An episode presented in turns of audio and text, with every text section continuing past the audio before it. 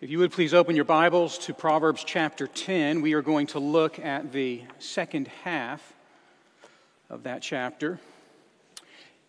And while you're looking for Proverbs uh, 10, uh, let me commend our various uh, Sunday school classes and our midweek classes. It has been very important to our staff and volunteers that we would, post pandemic, enter into a very strong fall.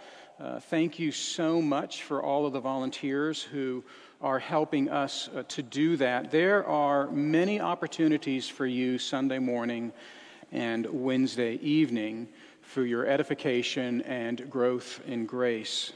Uh, please avail yourself to the many opportunities here.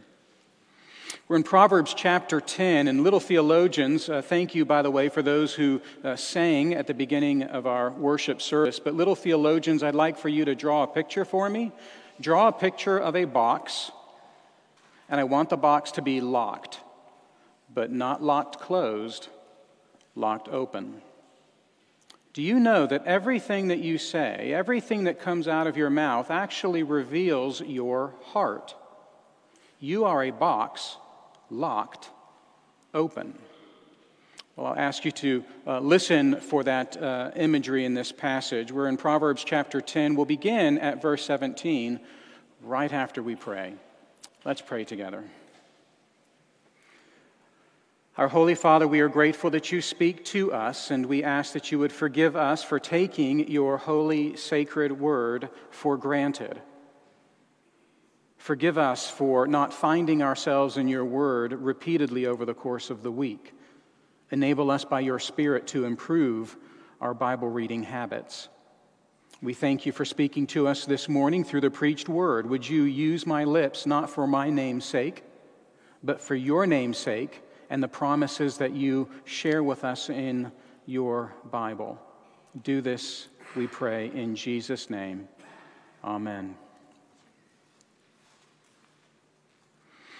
So, Proverbs chapter 10, let's begin at verse 17.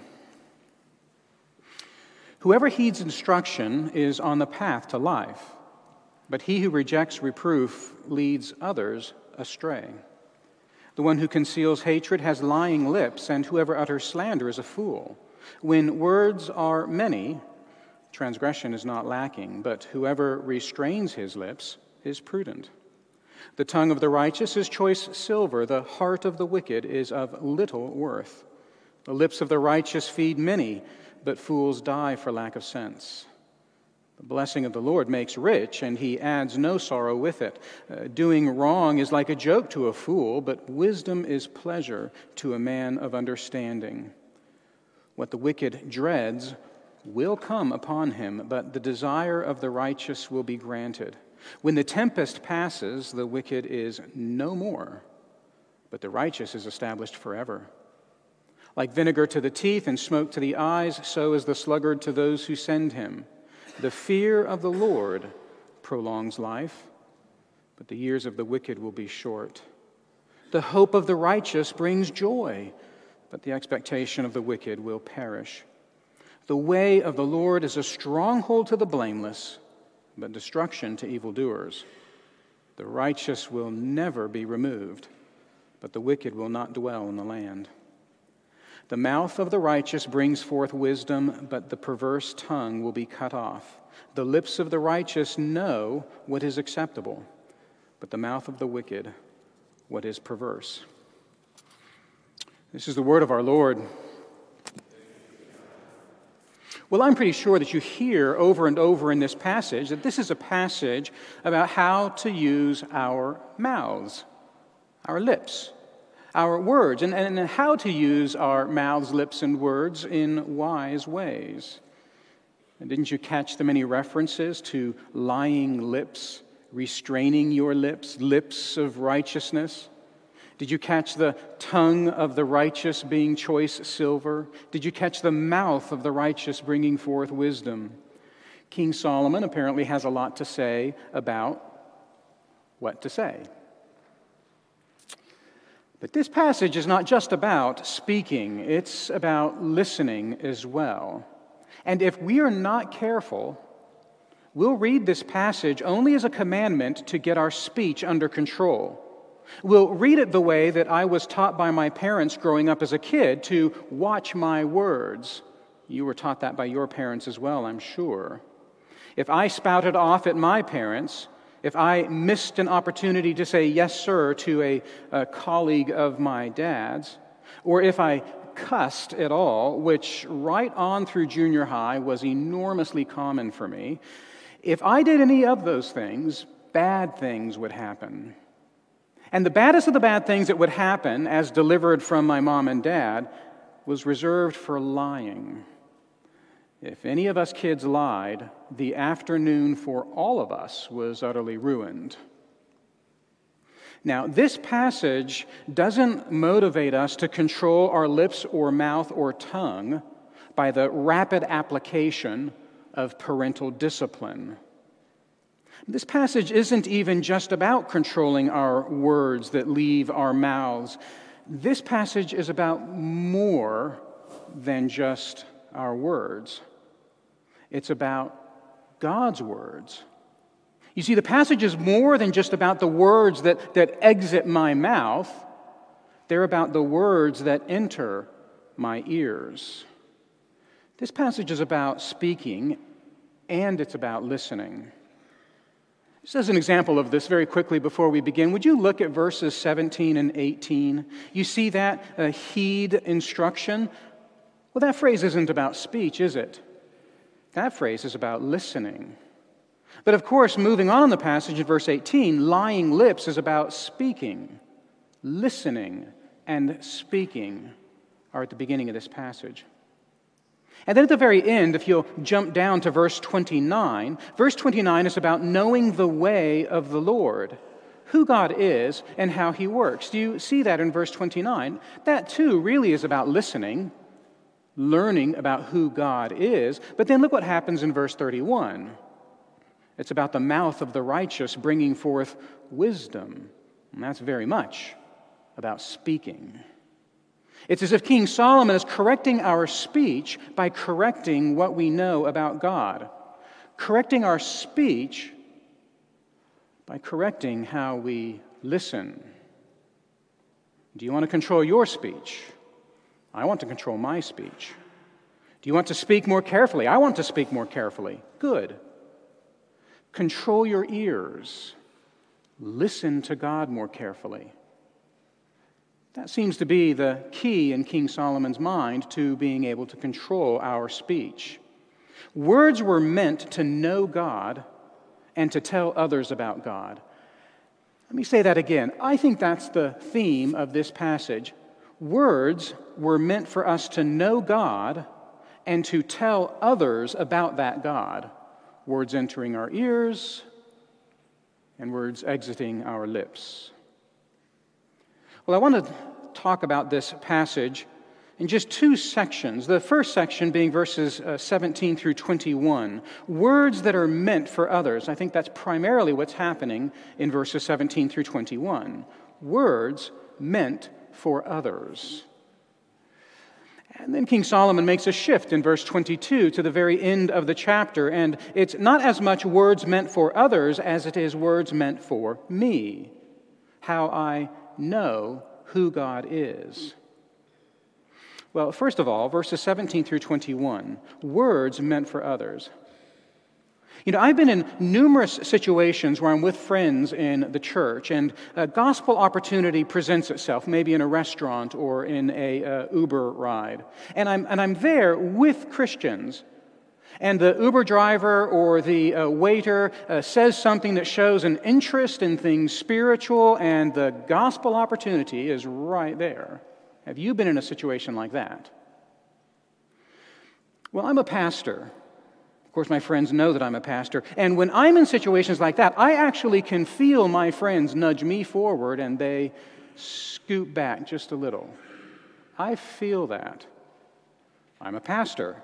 If there's a gospel opportunity, I should be the one speaking. But why? Why? Now, of course, that argument doesn't happen right then and there. I talk about Jesus. But I feel that. And perhaps you have felt that as well. But if you look at verse 17, verse 17 says that every Christian communicates the Christian faith. Look, I understand the one who heeds instruction in verse 17 is actually a Christian person. Uh, this is a wise person, the righteous person. That's the one who heeds instruction. This is the person who is on the path to life. That's verse 17. And this is what King Solomon wants for his son his son to be a young man who heeds correction. Now, if the son doesn't heed instruction, if he rejects correction, he will not only be a fool, but you see what it says there, he'll lead others astray. Do you see that? He'll lead others astray. That's the risk, not simply being foolish for not heeding instruction as a Christian person, but actually leading others astray. The righteous son is the one who heeds instruction, walks on the path to life, and leads others down that same path. That's what King Solomon is saying is true for every Christian.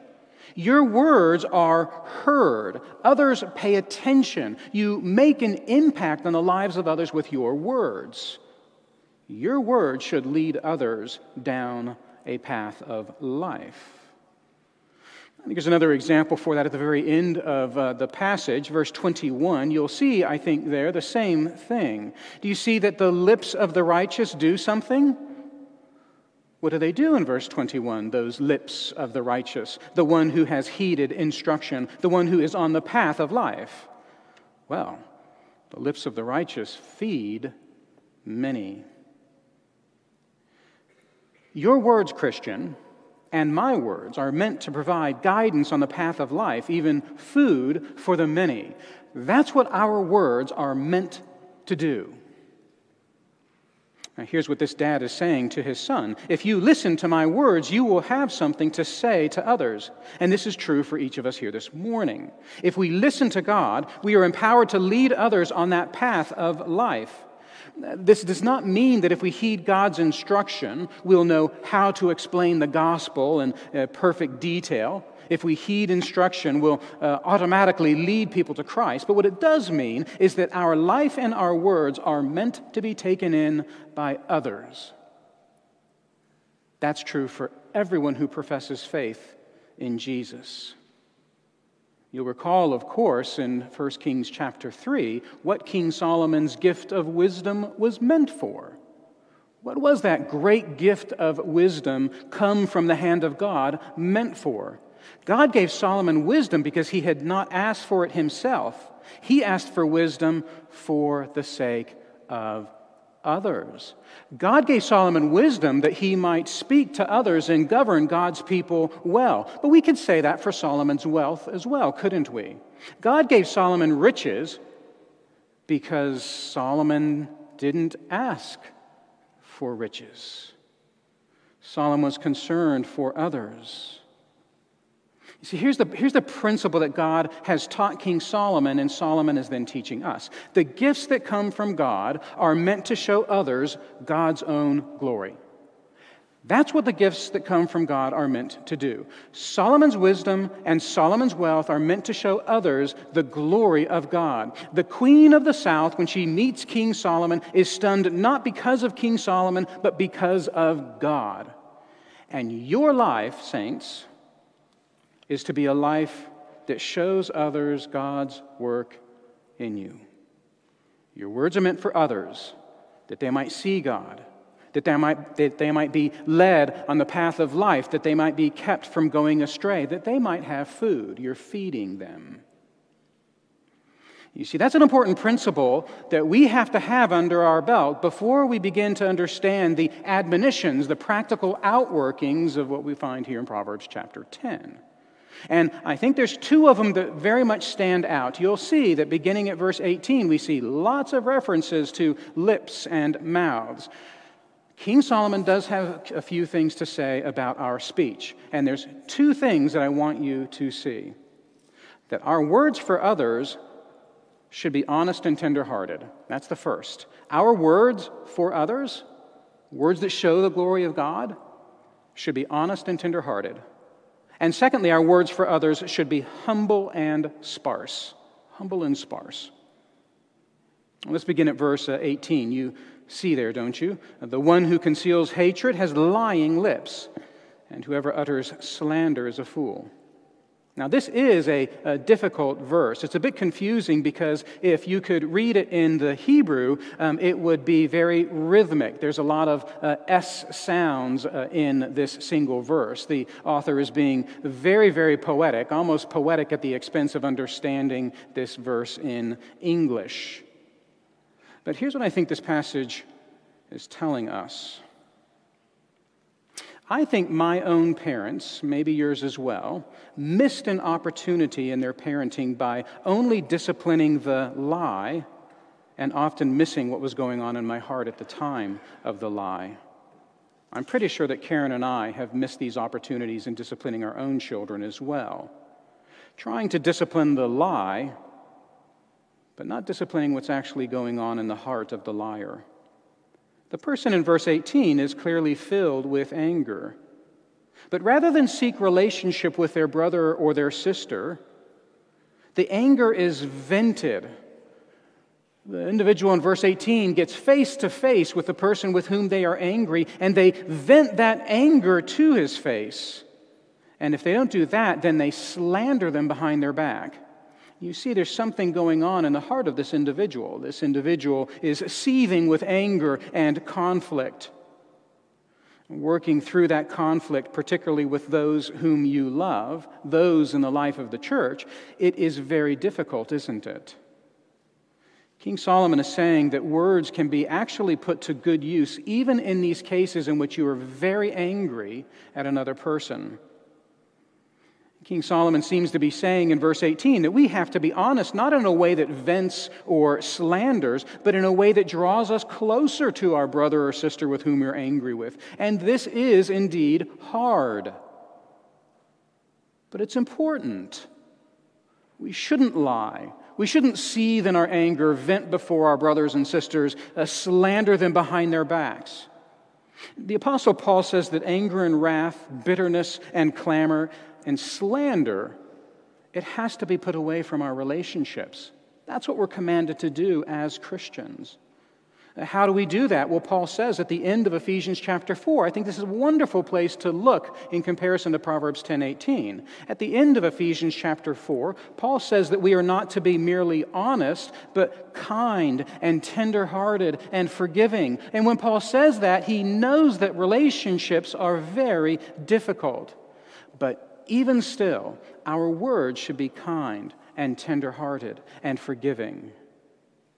Well, do you struggle to do this when you're angry with a brother or sister? I struggle to do this. To be kind and tenderhearted in your anger, that's very difficult. The temptation is to vent or to talk to others. How can I do otherwise? Look at Ephesians chapter 4. The very, very end, Paul actually tells us how we are able to do that. How can I relate with my brother and my sister, even in my anger, with kindness and tenderheartedness and with forgiveness? How do I do that? Well, Paul says that you're able to do this because this is what God has done for you in Christ. That's what Paul says. Yes, it's difficult. But you're able to do this because of what God has done for you in Christ Jesus. We show others the work of God in us not by allowing unbridled anger to control our words. Doesn't that sound beautiful even as it is hard? This is what Jesus has done for you. He's every right to be angry with you. You have forsaken God in the fall of Adam and yet he comes close to you. We'll talk more uh, about that, but our words for others are to be honest and tender hearted words. Our words for others are also to be humble and sparse. This is what happens in verses 19 and 20. You see in verse 19, when words are uh, many, transgression is not lacking. King Solomon says that prudent people restrain their lips. These verses are about being humble in our speech to others. To fill the conversation with our own words is borderline wickedness, so it seems to King Solomon. You see that the more words that pour forth from your mouth, the more likely for those words to be displeasing before God, transgressions, and you need to stop. You need to slow down with your speech. How can you view yourself as so important when your words are meant to do this show God's glory? That's what your words are meant to do. That's why you're called to be forgiving and tender and kind hearted, even in your anger. Your words are meant to show forth God's glory. People who talk incessantly, what are they usually talking about? Is it not themselves, their tastes, their opinions, their advice, their experiences? Very often, a profundity of words has more to do with the speaker of those words than the glory of God. King Solomon says that we are to err on the side of using few words. This is uh, not a praise for those who are introverted. Uh, you see, watching your words needs to be deliberate. That's what the word prudent there means deliberate. Watching your words is not simply falling back upon your natural disposition to be an introvert. You're not simply a, uh, a person who is naturally holier than another person just because you're introverted. You too need to watch your words, use them uh, prudently. You think that Jesus uncontrollably vented his anger, slandered others? If you think that, you're not reading your Bible clearly. Do you think that Jesus spewed words without prudence, using a, a, massive number of syllables just because he couldn't control himself? You need to read your Bible more carefully. Jesus says of himself that he is gentle, that he is lowly in heart. He was humble even to the point of death. I'm afraid it's us who are the argumentative ones. I'm afraid it's us who are difficult to get along with. I'm afraid that it's us who are always angry, and I'm afraid that it is us who are always talking. Look at verse 20 real quick. You may not catch this, but look at it very quickly. Do you see that tongue and heart are in parallel? Do you see that in verse 20? tongue and heart. You can circle both of them, they're in parallel. The tongue says something about our heart. But the tongue of Jesus is meek and humble and tender and merciful, and so is his heart. And we are called to use our words to show that kind of heart. We're commanded to be meek, and we should be. In an argument, we don't have to win. In a conversation, we don't have to dominate. We can lose the argument. We can speak with very few words. And this ought to be to us a great freedom and a great gift from God, because in doing so, we are showing others something. We're showing them the path of life in Christ Jesus. We are giving to them food, uh, the food of Christ in their lives that can help them control their speech as well. Well, the words that I speak and you speak matter. Words were meant for others, but in verse 22, things change. Words that are meant for me. James says that we are to receive with meekness the implanted word, James 1, verse 21. And that's where King Solomon would like for us to turn next. Verses 22 through 32 are all about what God has to say to us. You see, speaking well depends upon listening well to God. If we don't believe certain things about who God is and what He has done for us in Christ, then our tongues will not do what they are meant to do by the one who created that tongue. To give us the landscape of this passage, notice that verses 22 through 30 are all about promises that God has made to those who are wise. These verses are all about the worthiness of God. Do you see that? 22 through 30. These are words uh, that uh, God gives to me because they are meant for me. And God's promises to me matter in my speech they matter in your speech as well. You see, at verse 30 to 31, the shift, it turns again to speaking. My brothers and sisters, if you don't believe certain things about the God who is real, the one true God who makes promises to you in Christ and carries forward those promises, if you don't believe those things, it'll impact your speech. Let me offer just a couple of quick examples. When we are desperately afraid, isn't it so hard to be calm? It could be financial stress, employment stress, relationships going sour. It could be real uh, health problems when we're desperately afraid. What, what can calm us? A theologian by the name of Don McLeod gives an illustration of the man whose profession it is to climb the top of high towers and change bulbs or change connectors or uh, whatever he does when he's up there. He climbs hundreds of feet into the air day in and day out. Does that person have faith to do their job? And if so, what is that faith? They have faith and not some kind of philosophical notion of faith. They have faith in real things. That person climbing that tall tower has faith in the metal, has faith in the rungs, has faith in the guide wires holding up that tower, has faith in the anchor that they are holding as they climb that ladder. Faith in real things. And so often in our Christian lives, we try to have faith without knowing the object of that faith. We have faith in faith rather than faith in a real God who has done something real for us and is doing something real in us. It seems to me, if you would look at verses 24 and 25, that we find there a description of the kind of perilous lives many of us find ourselves in, even this morning do you see in these verses that there's some kind of dread that King Solomon is talking about? He's not specific, but there's some kind of dread in the world today that terrifies people. There's some kind of tempest that passes over us, parks over us. Many of us feel right now as though we're on the top of a tall aerial and the wind is blowing. And is our world like that right now? Is your world like that right now? Who will care for us in these times? That's what this section of Proverbs 10 is about. We need to understand that our words are meant for others, but to do this, we need to listen to His word to us. We need to understand clearly God's words that are meant for us to know Him and to believe in Him.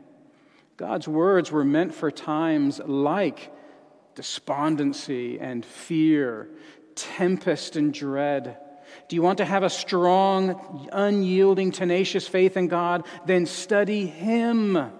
Know Him, read Him, pray to Him. He's real. And King Solomon encourages us to speak well by encouraging us to listen well to the one true God. You see what King Solomon does for his father, for his son in this passage. He tells us who God is and what he's done for us. You need to know this, son, or your words will never proclaim the glory of God. Look at God's promises. Verse 22 The blessing of the Lord makes rich, and he adds no sorrow with it.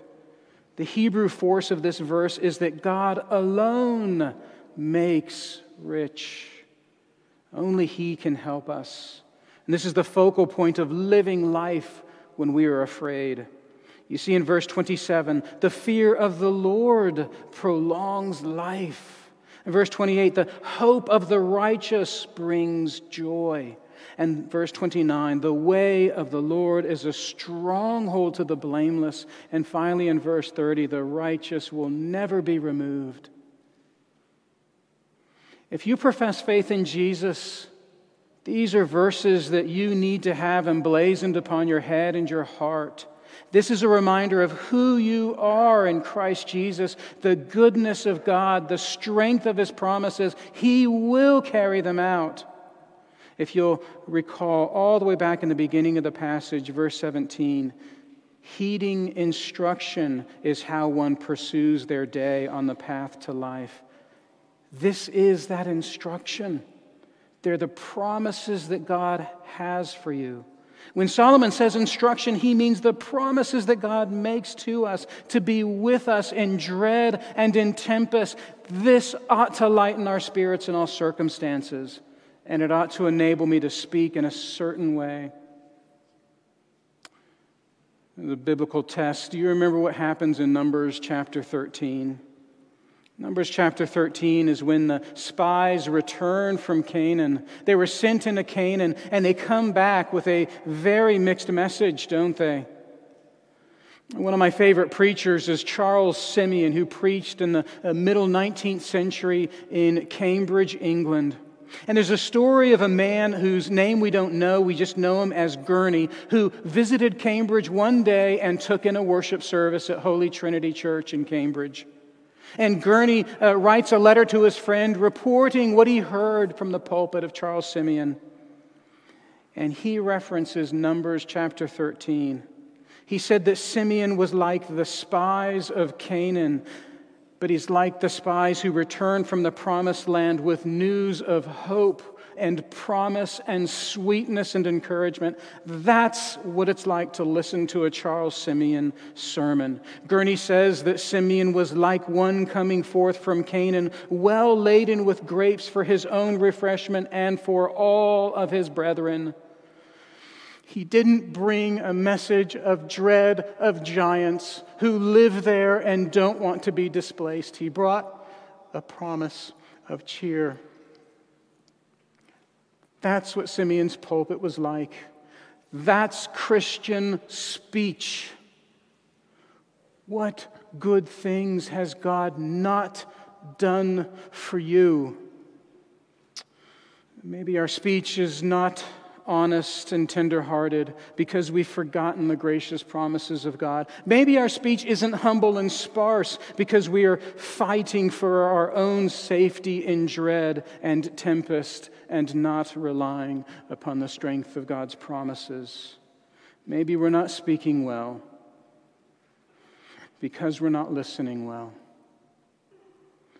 Would we as a church be the kind of church whose mouth of righteousness brings forth the wisdom of God? Would we as a church be a church whose lips of the righteous know that which is acceptable and call it out? You and I were meant to communicate the love that God has for us and the love that is offered to others.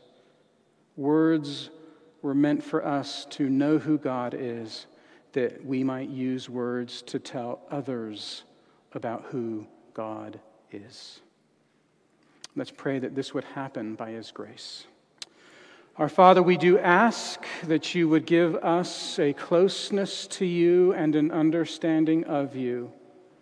That not just our words, but our thoughts and our actions are controlled by desire to show forth your glory. Praise be to you for your promises in Christ. Amen.